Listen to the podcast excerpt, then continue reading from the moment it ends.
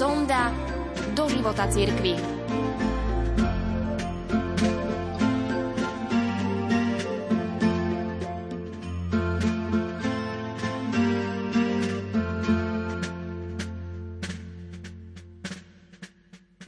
posledný deň minulého roka si pán života a smrti povolal k sebe emeritného svätého otca Benedikta XVI.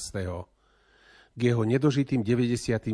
narodeninám vám dnes, vážení poslucháči, ponúkam prvú časť spomienok osôb, ktoré žili v jeho blízkosti a osobne dobre poznali tohto veľkého a svetého muža katolíckej cirkvi. Začnem jeho dlhoročným sekretárom, potom prídu na rad spisovateľ Vittorio Messori, vatikanista Andrea Tornieli a viacerí kardináli.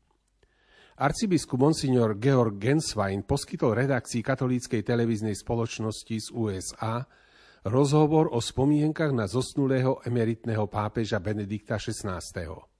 Najväčšou výzvou jeho pontifikátu je to, čo nazýval relativizmus. Katolícka viera a katolícka cirkev sú presvedčené, že v Ježišovi Kristovi sa zrodila pravda a stala sa telom – ja som cesta, pravda a život. A relativizmus nakoniec hovorí, pravda, ktorú hlásate, je proti tolerancii. Netolerujete iné vierovýznania, teda v rámci kresťanstva, čo sa týka otázky ekumenizmu. Netolerujete iné náboženstva. A to samozrejme nie je pravda.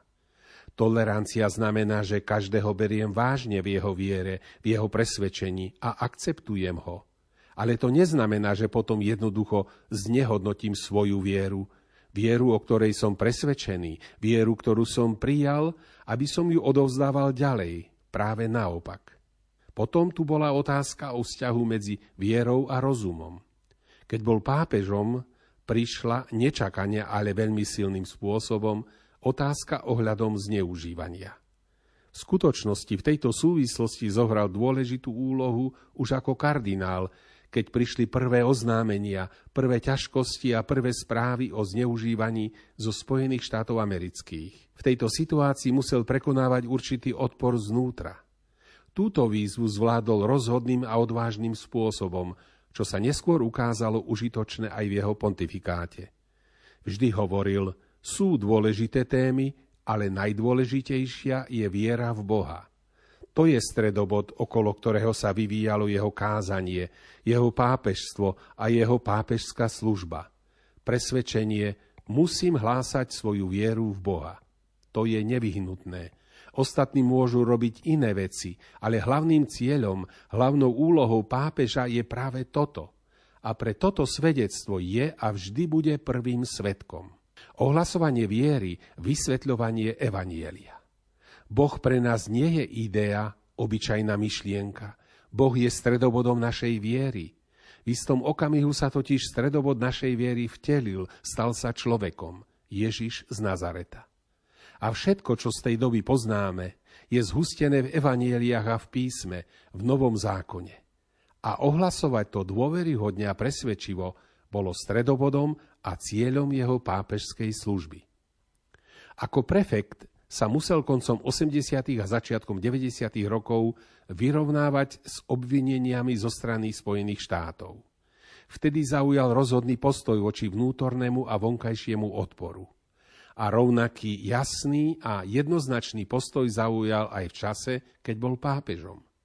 Keď ho potom osobne obvinili zo zlého zaobchádzania s prípadmi sexuálneho zneužívania počas jeho pôsobenia vo funkcii arcibiskupa Mníchova a Frajzingu v rokoch 1977 až 1982, bolo to pre neho naozaj prekvapujúce. Súhlasil s odpovedou na otázky týkajúce sa vyšetrovania. Idem do toho, nemám čo skrývať, povedal. Ak by povedal nie, niekto by si mohol myslieť, že niečo skrýva. Odpovedal na otázky, vedel, že neurobil nič zlé uviedol všetko, na čo si spomenul. Pri písaní vyhlásenia sa jeden zo spolupracovníkov dopustil malej chyby. Pomýlil si dátum týkajúci sa jeho účasti alebo neprítomnosti na jednom zasadnutí. Okamžite to bolo uverejnené a opravené. Avšak príbeh o tom, že pápež klamal, bohužiaľ zostal. A to bola jediná vec, ktorá ho skutočne šokovala, že ho nazvali klamárom. Jednoducho to nebola pravda. Potom napísal osobný list. Uviedol, že toto je jeho posledné slovo v tejto veci a že po tomto liste sa už nebude ďalej vyjadrovať. K tomu neverí alebo nechce veriť, nemal by to robiť. Bolo to obvinenie, ktoré ho skutočne šokovalo. Pápež Benedikt povedal, nič som nezatajil, povedal som, čo som mal povedať. Viac k tomu nemám čo dodať, nie je čo viac povedať mohol len apelovať na zdravý úsudok, dobrú vôľu a úprimnosť. Bol pápež Benedikt XVI šťastný? Na túto otázku monsignor Genswein odpovedal, že ho vnímal ako človeka, ktorého skutočne naplňalo to, čo robil. Rozhodol sa zasvetiť svoj život kňastvu. Jeho prvým povolaním, jeho prvou láskou bolo samozrejme učenie a preto sa stal profesorom. Bol to jednoducho jeho osud. Potom sa stal biskupom a nakoniec prišiel do Ríma. Všetko to bolo v súlade s jeho povahou, s jeho intelektuálnou štruktúrou. To, že sa stal pápežom, bolo to posledné, čo očakával alebo chcel. Ale on to prijal a vo všetkých svojich úlohách bol naozaj spokojný a pripravený dať zo seba všetko. Dal to, čo bolo pre neho najdôležitejšie. To, čo odovzdával, nebolo niečo, čo odniekiaľ prebral. Odovzdával niečo zo seba. Niečo, čo pochádzalo z jeho vlastného života. O svojej rodine hovoril s veľkou láskou a úctou. O tom, čo všetko urobili jeho rodičia, najmä pre svoje tri deti. Jeho otec bol policajt, nemali veľa peňazí, ale všetky deti mali veľmi dobré vzdelanie. Rozhodujúci však bol príklad viery, ktorý im dali – Vždy hovoril, že to bol a zostal základ pre všetko, čo prišlo neskôr. Najmä počas obdobia, keď už bol Benedikt XVI emeritný, sa aj monsignor Georg Genswein ocitol v ťažkých situáciách. Vtedy Benediktovi XVI povedal svätý Otec, nedokážem to zvládnuť. Církev naráža na tehlový múr. Neviem, pán spí, nie je tam? Čo sa deje? A on mu odpovedal, Poznáš trochu evanielium však. Pán spal v člne na Galilejskom mori, tak znie príbeh. Učeníci sa báli, blížila sa búrka, prichádzali vlny a zobudili ho, pretože nevedeli, čo majú robiť. Ale on len povedal, čo sa to deje. Ježišovi stačilo povedať búrke len pár slov, aby bolo jasné, že on je pánom aj pre počasie a búrky.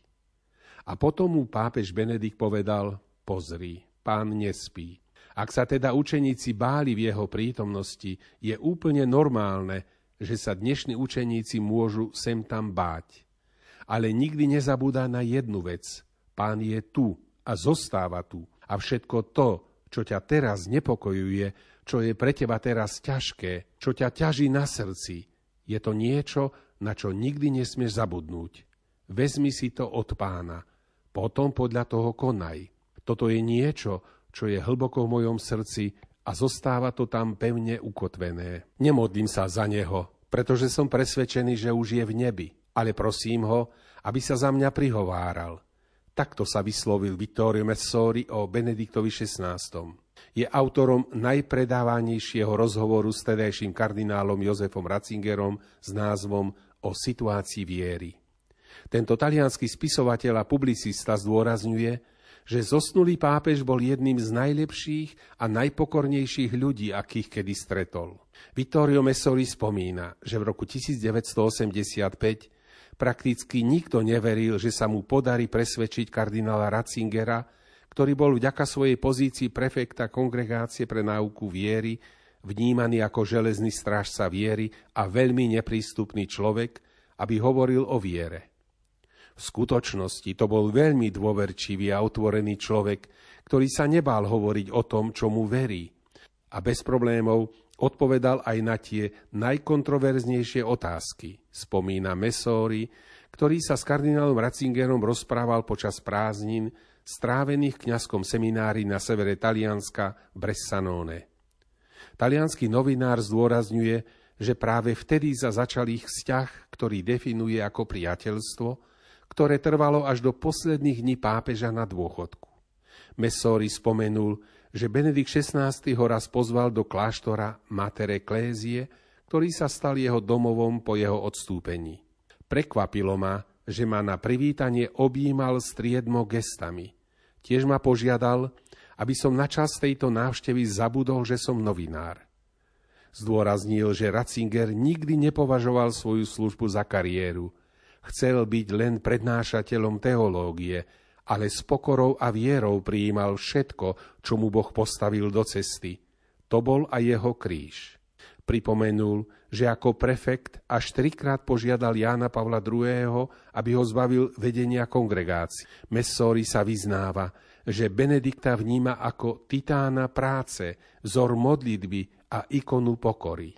Po jeho smrti som neplakal, pretože som si istý, že už je v nebi, povedal talianský novinár a priznal, že žiada zosnulého pápeža, aby sa za neho prihovoril.